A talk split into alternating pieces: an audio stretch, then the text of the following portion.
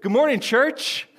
Uh, it, it is great to see you today. Uh, we are just uh, so thrilled that uh, we get to worship together. Um, and I, I, hope that what we sang um, about the goodness of God and it being well with our soul is true no, ma- no matter what we're going through, right? It's not based on our circumstances, it's, it's based on who Jesus is. And even as I just think about uh, all the different things that uh, were momentous in, in our lives this week as a family, um, yesterday we got to celebrate the one year anniversary of us adopting two of our children. Um, and so that was awesome.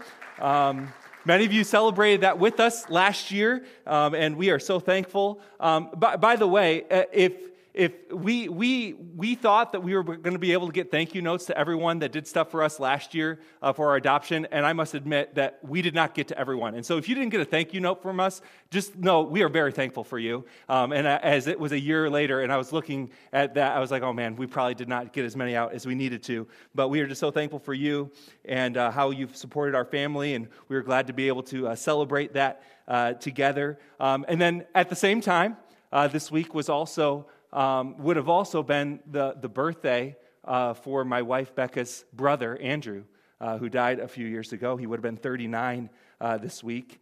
And, and I, I, present both those things to you to say that our peace is not, and, and our joy and our confidence in the goodness of God is, does not change based on what we go through in this life. Right? Whether we are remembering the death of a loved one or celebrating the adoption of our children, God is still faithful and God is still good. And we can have a peace in our souls no matter what comes. And, and, and that's sort of the destination of where we are heading this morning in John chapter 16. But before we get into that, I, I do want to let you know that, that next weekend, uh, is going to be a little different because I'm going to be with our students uh, at Winter Blast at Camp Orchard Hill. Will and, and the other youth leaders and I are going to be there with them. This is going to be my first time back at Winter Blast in like six years. And so we'll see how much of a has been I am um, when it comes to that. Um, that that's, that's okay. I haven't slept on a camp bed in a minute, but that's okay. Um, looking forward to it. Um, and and uh, that means that you will have the privilege next week, if you are here, of hearing a message from Pastor Randy Bookman. And many of you know Pastor Randy, who was a pastor here at FBC back in the day. Um, I, I, he, I believe he started pastoring here before I was born, if you want an idea of how long it's been. Um, you can tell him I said that too. That's just fine. Um, and then he went from here and pastored in Maryland for over two decades. Uh, but he retired last year, and we always enjoy having him back. Um, uh, we love him. So many of you love him as well. And so you can be praying for our students and our youth leaders next weekend, uh, and then you can enjoy benefiting from Pastor Randy opening God's Word uh, with us uh, next Sunday. Um, but for today, if you have a Bible, and I hope you do, uh, you can go ahead and turn to John chapter 16. Uh, and uh, if you don't have a Bible with you and you want to grab the one that's right in front of you, you can open to page 903. And that is where uh, you will find John chapter 16. Uh, and while you're doing that, if you are a guest with us, we always want to start our time in God's Word by letting you know that we believe uh, that the Bible that we are opening right now is the inspired Word of God uh, inerrant in the, original, in the original manuscripts and then sovereignly preserved for us through the generations. So we believe that through the reading of this book and the illumination of his spirit, we can know God. We can love him, follow him, worship him, and we believe so much in the sufficiency of Scripture that we honestly don't think that what I'm about to say today really matters at all unless it agrees with what God's Word says. We want to collectively be a church that believes that it really doesn't matter what I think. It really doesn't matter what I think. What matters is what the Bible says. So, what the Bible says needs to become what we think. And just a warning if you come to the conclusion that the Bible is your ultimate authority, that changes your life. It changes so much about how you make decisions and how you view your life and the world. And, and so, I don't just want you to take my word for it, but I want you to know where we stand. And this is why we want you to see God's word for yourself today in John 16, because I don't really have anything of any value for you unless it comes from God's word. And, and we've been in John 15 through 17, uh, which contains the farewell discourse of Jesus, his last words of instruction uh, that Jesus gave to his closest followers before heading to the Garden of Gethsemane, where he would be arrested and then later crucified. And the fact that these are his last words doesn't make them more inspired all of God's word is true and valuable. It, it is just unique to have a window into this conversation on the last day of Jesus' life when he knows, he knows it's the last day of his earthly life. He, he knows what, his, what is coming. And as Jesus shares his heart with the disciples, our desire for the series has been that our hearts would align with Jesus' heart for us. We, we want to want what Jesus wants because what he wants for us is better than whatever we think we want for ourselves. And, and as we've gone through these passages in, in chapters 15 and 16, I, have realized that we could have taken this, this desire, this goal, one step further uh, because, because this conversation that Jesus is having with his disciples isn't just about Jesus' heart for us.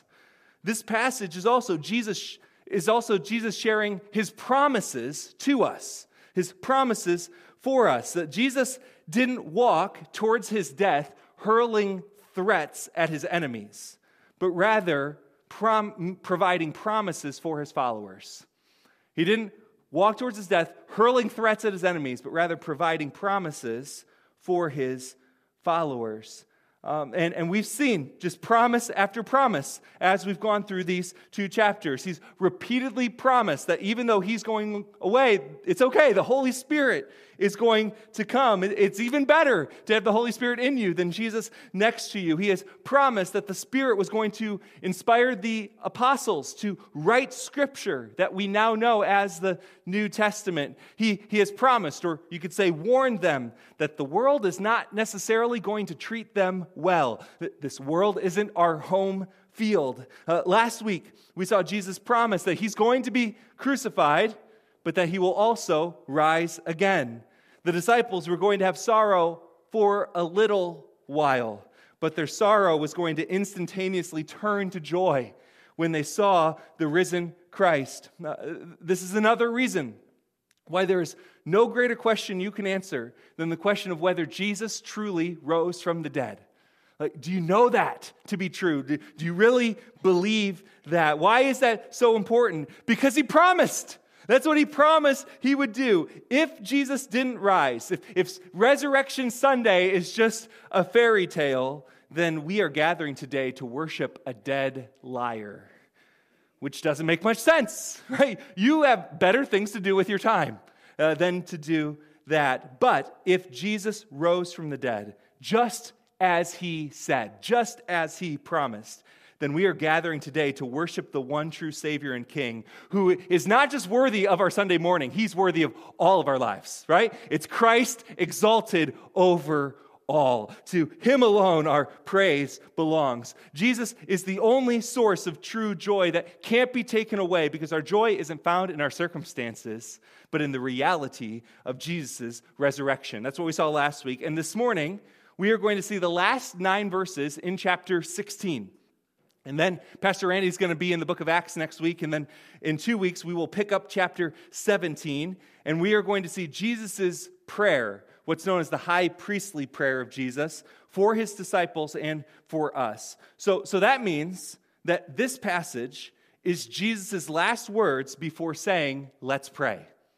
Right? The end of chapter 16 is Jesus' last words before saying, Let's pray. And, and he is going to reiterate a lot of themes that we've seen the past few weeks. So let's look at John 16, 25 through 33, and then we're going to walk back through it together. Jesus said, I have said these things to you in figures of speech. The hour is coming when I will no longer speak to you in figures of speech, but will tell you plainly about the Father. In that day, you will ask in my name. And I do not say to you that I will ask the Father on your behalf, for the Father himself loves you because you have loved me and have believed that I came from God. I came from the Father and have come into the world, and now I'm leaving the world and going to the Father. His disciple says, Ah, now you are speaking plainly and not using figurative speech. Now we know that you know all things and do not need anyone to question you. This is why we believe that you came from God. Jesus answered them, Do you now believe? Are you sure? Behold, the hour is coming. Indeed, it has come when you will be scattered, each to his own home, and will leave me alone. Yet I am not alone for the Father is with me. I have said these things to you, that in me you may have peace. In the world you will have tribulation, but take heart. I have overcome the world. As we walk through this passage, keep in mind that that is the destination of Jesus' words to his disciples. Jesus' destination in this passage is claiming that he has overcome the world. A world that, while promising freedom, actually wants to hold us captive a world that holds us back while promising progress. It, it's ironic that this is the way things work because people often present following Jesus as restrictive, right? People say that being a Christian, right, there's all these things that you can't do. It restricts you and who you really are. But, but Jesus' argument is actually that's what the world does. The world is what holds you back. The world is what restricts you. The world is what holds you captive. And, and Jesus came and was going in, to the cross in part to provide us with something much greater than what the world can provide. And in this passage, we are going to see that Jesus wants us to have a greater understanding, greater access, greater faith, and greater peace, even in the face of greater trouble. That, that's our outline uh, as we go through this. And so we're just going to go back up to verse 25 and we're going to walk through these words together to see if we can understand what Jesus is saying. Uh, in verse 25, he says, I have said these things to you in figures of speech. The hour is coming when I will no longer speak to you in figures of speech, but will tell you plainly about the Father. So here Jesus is promising that they will have greater understanding. They will have greater understanding. And I, and I love that Jesus acknowledges in verse 25 what you may feel at times when you read Jesus' words, which is that Jesus didn't always come right out and communicate in a simple, straightforward way, did he? Uh, he used a lot of figures of speech throughout his ministry, which are beneficial to us now that we have the whole picture, right? Now that we see it all in front of us. But if you're trying to put that puzzle together for the very first time, it, it can be difficult to understand. Uh, for example, have you ever read Jesus' words in the Gospels and thought, why does Jesus talk like this? Right? Have you ever thought that? It's okay. You can be honest. Like, well, Jesus, what do you like? Wh- why don't you just come out and say it? Why? Why do you talk like this? Why in John chapter two did he say, "Destroy this temple, and I will re- and, re- and I will rebuild it in three days"? Speaking about his own body, not the literal temple right? Like, why didn't he just say, if you kill me, I will rise again? Right? Why, why, why, why didn't he do that? Um, uh, think about the I am statements that we went through in the Gospel of John last year. I am living water. I'm the bread of life. I'm the door. I'm the good shepherd. I'm the vine. Why did Jesus talk like this? Well, we know that Jesus taught in parables at times so that those who believed in him would understand even more but that the religious leaders and those that had repeatedly rejected Jesus would just be more confused. But that's not what he's talking about here. Because here he's talking to his disciples who believe in him, who believe in him. And, and the figure of speech he was probably referencing was what we covered last week a little while, and you will not see me, and then a little while, and you will see me. And the disciples, if you remember, they're like, we don't get that at all. Like, we, we don't understand. We don't understand what you're saying. And, and the reason for that, I believe, is that Jesus, really, throughout his ministry, was predicting his death in such a way that would be easy to see and understand once those events unfolded, but not before. Because if the disciples knew what was about to happen in the Garden of Gethsemane, they would probably have tried to keep Jesus from going there. But Jesus was almost there. His hour to go to the cross to provide forgiveness and redemption for us had arrived, which means, he says in verse 25, that the hour was coming, indeed it was here, after his resurrection, where he would speak with his followers and it would all make sense to them. And, and there were 40 days between the resurrection of Jesus and the ascension of Jesus into heaven. And in that time, he would appear to different groups of people, including his disciples, and he spoke to them. And, and on the other side of the cross, an empty tomb, it would finally make sense. They would finally be able to understand what had been so baffling to them. It would all be plain, Jesus is promising here. And the good news for us is that this hour has already come. Right? We're, we're on the other side of the cross. We're on the other side of the empty tomb. We have the completed Word of God to give us this greater understanding of, of God the Father and God the Son and God the Spirit. And, and the reason that we shouldn't gloss over this is because a greater understanding of Jesus is what leads us to a greater love for Jesus. Uh, I, I agree with Steven Lawson, who says that while it is possible to have a knowledge of Jesus without a love for Jesus. I, I, think we get that, right? It is possible and dangerous to have a head knowledge about Jesus, but to not have it impact and transform and change our hearts. But on the other side of that coin, we also need to realize that our love for Jesus will never exceed our knowledge of Jesus. Because you can't truly love what you don't know. Uh, we, and I think we get that on a human level, like right away. Right? This is why many people don't feel loved because they don't feel like anyone really knows them. Right? And, and maybe you think if, if people did know the real me, they wouldn't love me because they wouldn't love what they know. Uh, this is why it's hard for parents to not roll your eyes when your teenager first thinks they're in love. Right? Right? Because what are you thinking as a parent in that moment? You're thinking, you don't even know what love is. And even if you did, you don't even know that person, right? You barely know them. You don't really know who they are. How could you know if you love them yet? Uh, this, this is why God is seeking people to worship Him in spirit, right? Passionately and in truth. And in truth. Because we can't create our own version of God and then claim to love the true God, right? The more we learn about Jesus, the more reasons we have to love Jesus.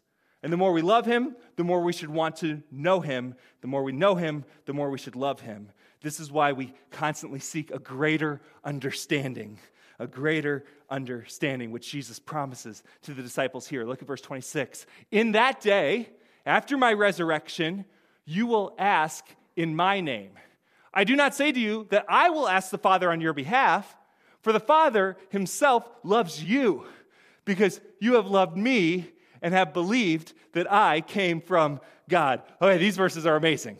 Jesus is not only promising greater understanding, but also greater access. He, he once again brings up prayer, talking to the Father in Jesus' name for what feels like the 10th time in these two chapters. Doesn't it feel that way? Just every week, he's coming back to this principle of prayer, which probably means we should pay attention.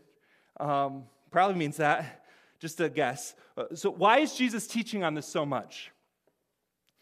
It's because the death and resurrection of Jesus was going to dramatically change how we approach God the Father.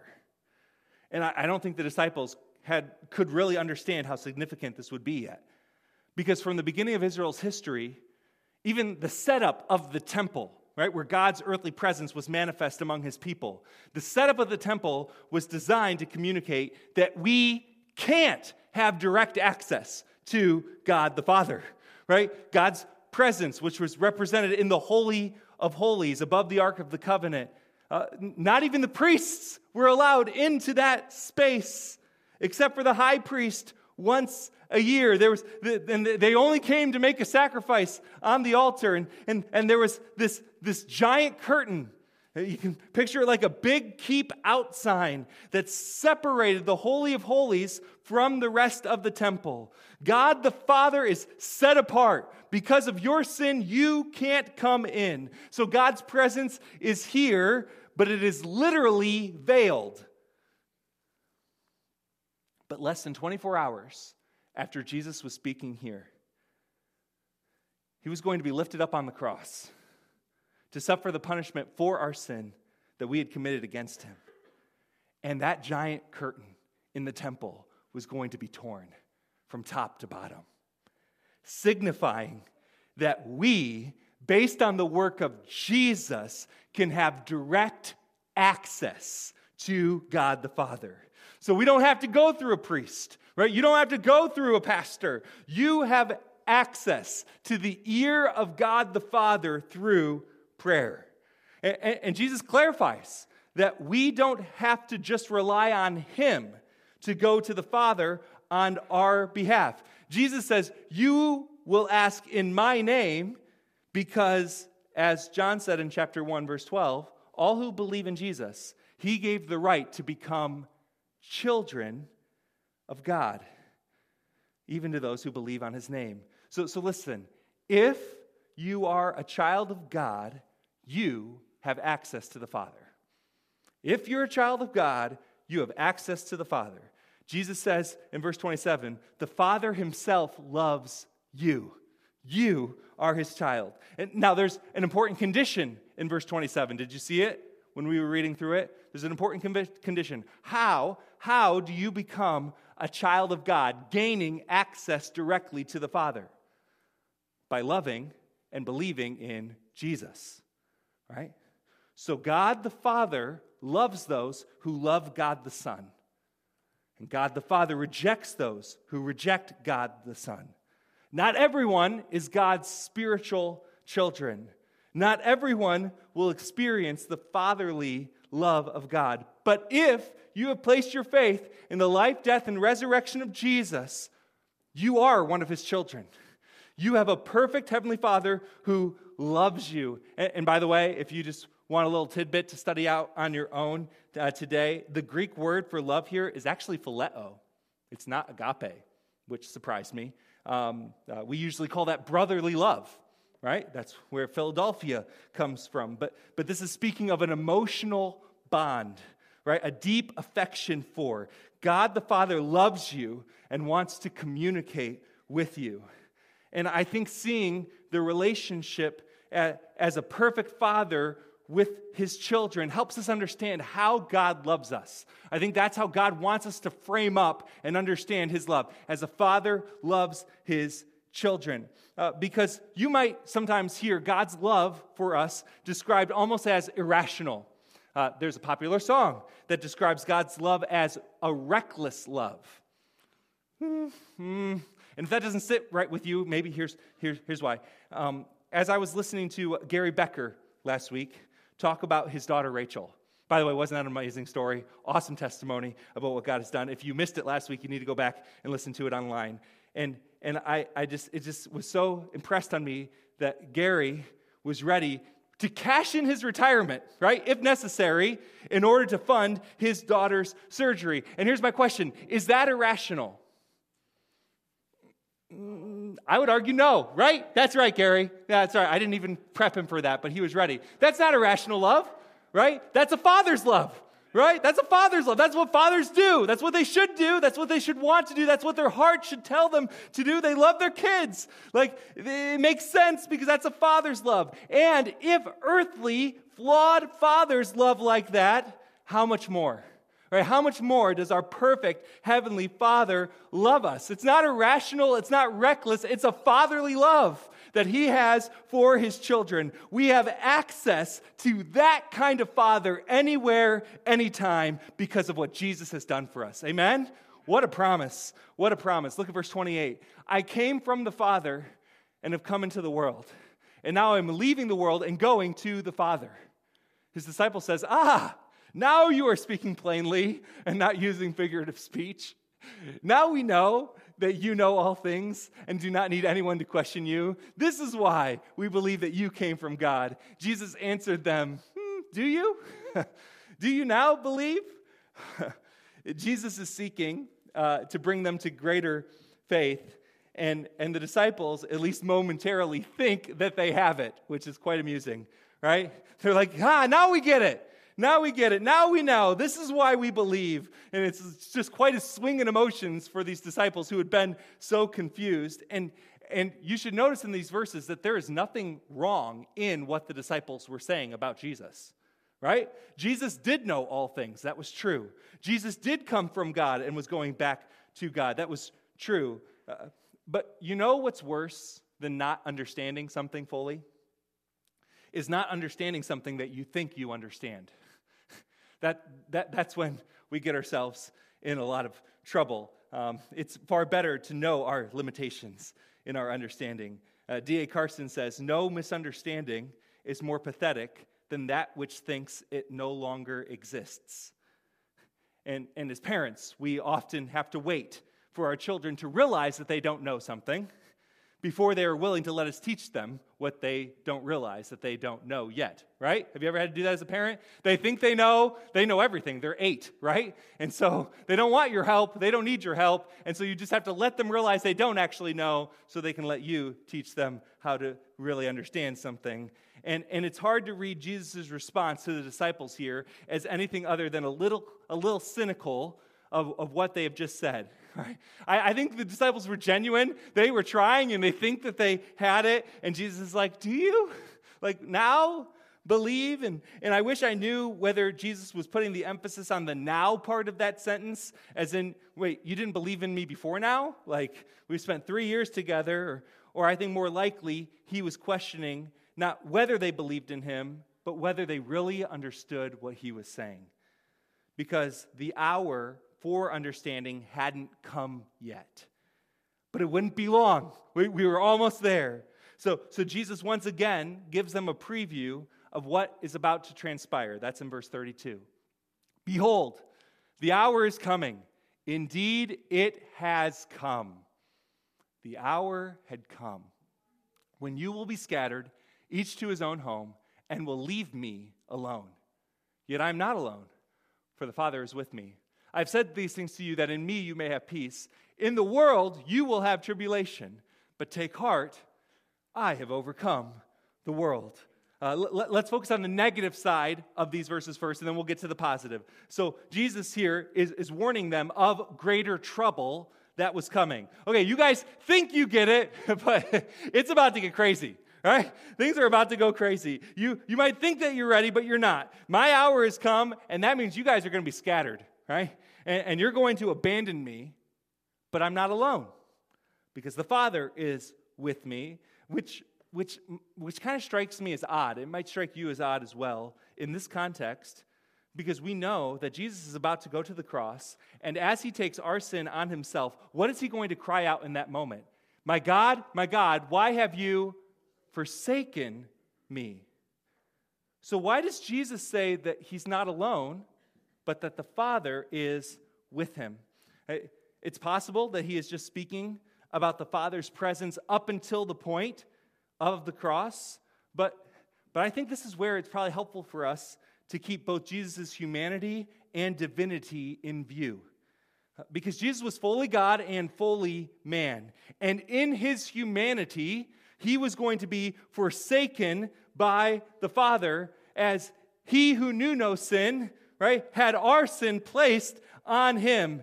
In his humanity, Jesus was going to experience the wrath of God, not the love of God, because our sin was going to be on him.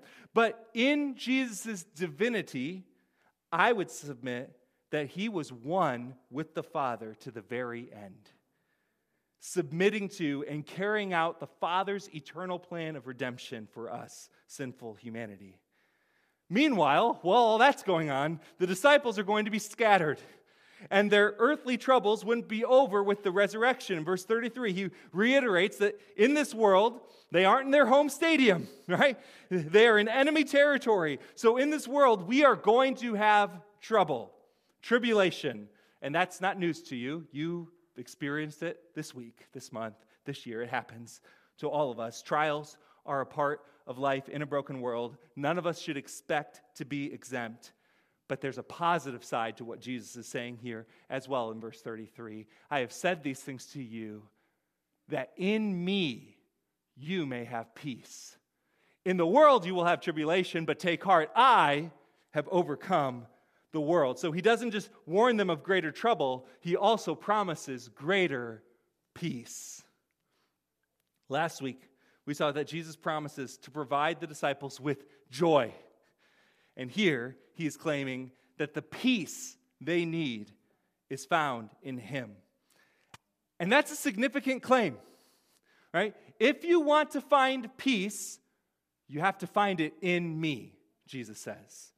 And peace, according to Jesus, even in this verse, is not the absence of trouble. You see that? In this world, you're going to have trouble. Like that's that's a that's that's a given. That's happening. right? Which is interesting because most of the time, when we say we want peace, we're usually talking about circumstantial or relational peace, right? When the volume on all of our kids is turned up to 11 for some reason, right? And you're just like, why are we yelling? like, what's going on right now, right? You just want some peace. When, when there's conflict in your family or in a relationship, you just want peace. Uh, when, when we picture peace, think about the scenes that we usually envision right? Maybe you picture watching the sunset over the ocean, right? And just listening to the sound of the waves. it's so peaceful, right? Maybe it's a lakefront cabin sitting in a rocking chair on the porch looking out over the fog in the morning. Oh, man, over the lake. Oh. Our idea of peace is usually a setting that allows us to take that satisfied exhale. right? Peace. Peace. But that isn't biblical peace for our souls. It's nice, it's nice, but that is not biblical peace for our souls. I, I always remember the way that Dr. Tony Evans described biblical peace. He said, Picture an artist uh, who paints a scene of this intense storm, right? So, thunder and lightning and driving rain coming from dark clouds, waves crashing in the sea, and then in the bottom corner, the artist paints a little bird that's perched on a rock, and that bird is singing. And he says, This is biblical peace. When the storms of life are raging around us, but we are still singing. When, when the storms of life are raging around us, but we're still singing. Biblical peace is a calm in the middle of life's storms. So, so anyone can have a temporary feeling of peace in a tranquil setting, right? But what we need is a calm and a rest for our souls no matter what, no matter what is happening around us, because life isn't a perpetual vacation right? We need real peace more than just a couple weeks a year. And that peace is a peace that can only be found in one place, and it's Jesus. It's Jesus. Jesus wants us to experience a peace that is not dependent on our circumstances, just like He wants you to have a joy that is not dependent on your circumstances. Because circumstances are far too unstable for us to place our peace in or our joy in. It, does, it doesn't work. So, so, how can we have rest? How can we remain calm when there is chaos all around us? Only when we believe the last sentence of Jesus before he says, Let's pray. In this world, you will have tribulation, but take heart. I have overcome the world. Believing that statement, I would argue, is the path to finding true biblical peace in your life. And let's think about this for a second. Jesus says, I have overcome the world which is quite a bold statement from someone who is about to experience a Roman crucifixion. He doesn't say this after the resurrection, right? He, he says this 24 hours before his crucifixion. Think about that. Either Jesus is who he says that he is, or he's crazy, right? Liar, lunatic, or Lord. Who says this stuff? Knowing what the next 24 hours would entail. Right? Jesus was walking to Gethsemane. He's going to be betrayed by a friend, arrested by soldiers, brought before religious authorities who would convict him of blasphemy, making himself one with God. Uh, so, in other words, telling the truth. They would convict him of blasphemy, but then bring him before Roman authorities, accusing Jesus of insurrection. There would be false testimonies in a sham trial. The crowd would completely turn on Jesus, even choosing to release a known criminal so they could get their pound of flesh from Jesus. He would be beaten and tortured until he barely looked human. He would be forced to carry his own cross until he was so physically depleted that he collapsed under its weight. His hands and his feet would have spikes driven through them to attach his body to wooden beams and the one who deserved a king's crown would instead be further mocked with a crown of thorns driven into his skull. And everything about that scene says this is a man who's been overcome. Doesn't it? That looks like someone being overcome. But Jesus, prior to all this, has the audacity from our human perspective to say that he has actually overcome the world. The cross was not a picture of Jesus' defeat, it was a picture of Jesus' victory. Because this is why Jesus came. This was his rescue mission. Jesus, God Himself, entered into our world that was broken because of our sin and rebellion against Him. And Jesus lived the perfect life that you and I failed to live. He overcame every worldly temptation. Because the world says, have it your way, right? At, at, at its root, all of our sin is based on trusting ourselves rather than trusting the good design and direction of God. But rather than falling prey to the world, Jesus lived in complete submission to the will of the Father, even though that included Jesus going to the cross, where he would die the death that you and I deserve to die. He took the just punishment for the sin that we committed against him on himself. But what looked like Jesus' defeat was actually Jesus' greatest victory over sin and over death. Because when Sunday morning came, Jesus rose from the dead. He conquered sin and the grave. He ascended into heaven, promising to return. And the good news of the gospel is no matter what you have done, if you place your faith in the perfect life, sacrificial death, and victorious resurrection of Jesus, if, if you say, Jesus, I need you to be the forgiver and king of my life, all your sins will be forgiven. The righteousness of Jesus credited to your formerly guilty account. You become part of the eternal family of God. You are adopted as one of His children, spiritually speaking, part of His eternal family, and you can experience true peace for your soul. Because no matter what comes, Nothing is changing the reality that Jesus is the resurrected King right? That Jesus has overcome the world. The tomb is empty. So that means no matter what we face, right? No matter what circumstances come, no matter what this world throws at us, we can know Jesus has already overcome this. He has overcome the world. We are never forging a new path or fighting a new fight. We are fighting in a battle that Jesus has already won.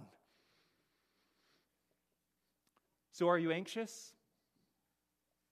Are you worried? Constantly feeling angry? Or have you experienced the peace that comes from knowing and trusting Jesus? This is what I want for you.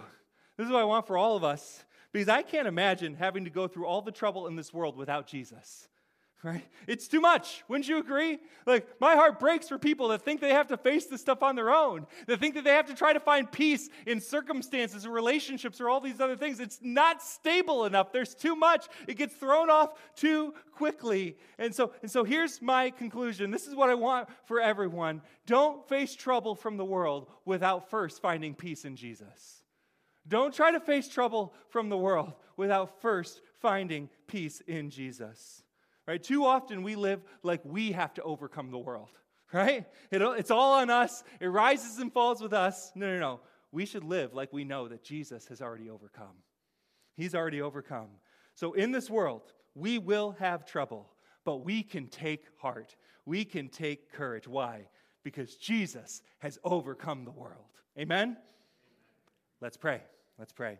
Heavenly Father, thank you that I can pray directly to you this morning. I don't have to go through anybody else. We have direct access to our perfect Father because of what Jesus has done on our behalf. So thank you for Jesus. Thank you that as a result of being on the other side of the empty tomb, we can have a greater understanding, we can have greater access, we can have greater faith, and even though we will have greater trouble, we can also have greater peace because it's not all about us. It's not about having the right circumstances or everything work out, temporarily speaking. It's about knowing that Jesus is alive, that Jesus has overcome, that your love doesn't fail, that you are so good. I pray that we would find our peace and rest in Jesus because it's the only place that it's safe from the storms that are inevitable in our lives. I pray that we'd fix our eyes in Jesus, the author and perfecter of our faith. who, for the joy that was set before him, endured the cross, despised the shame, and is sat down at the right hand of the Father. I pray all of this in that name, the name of Jesus. Amen.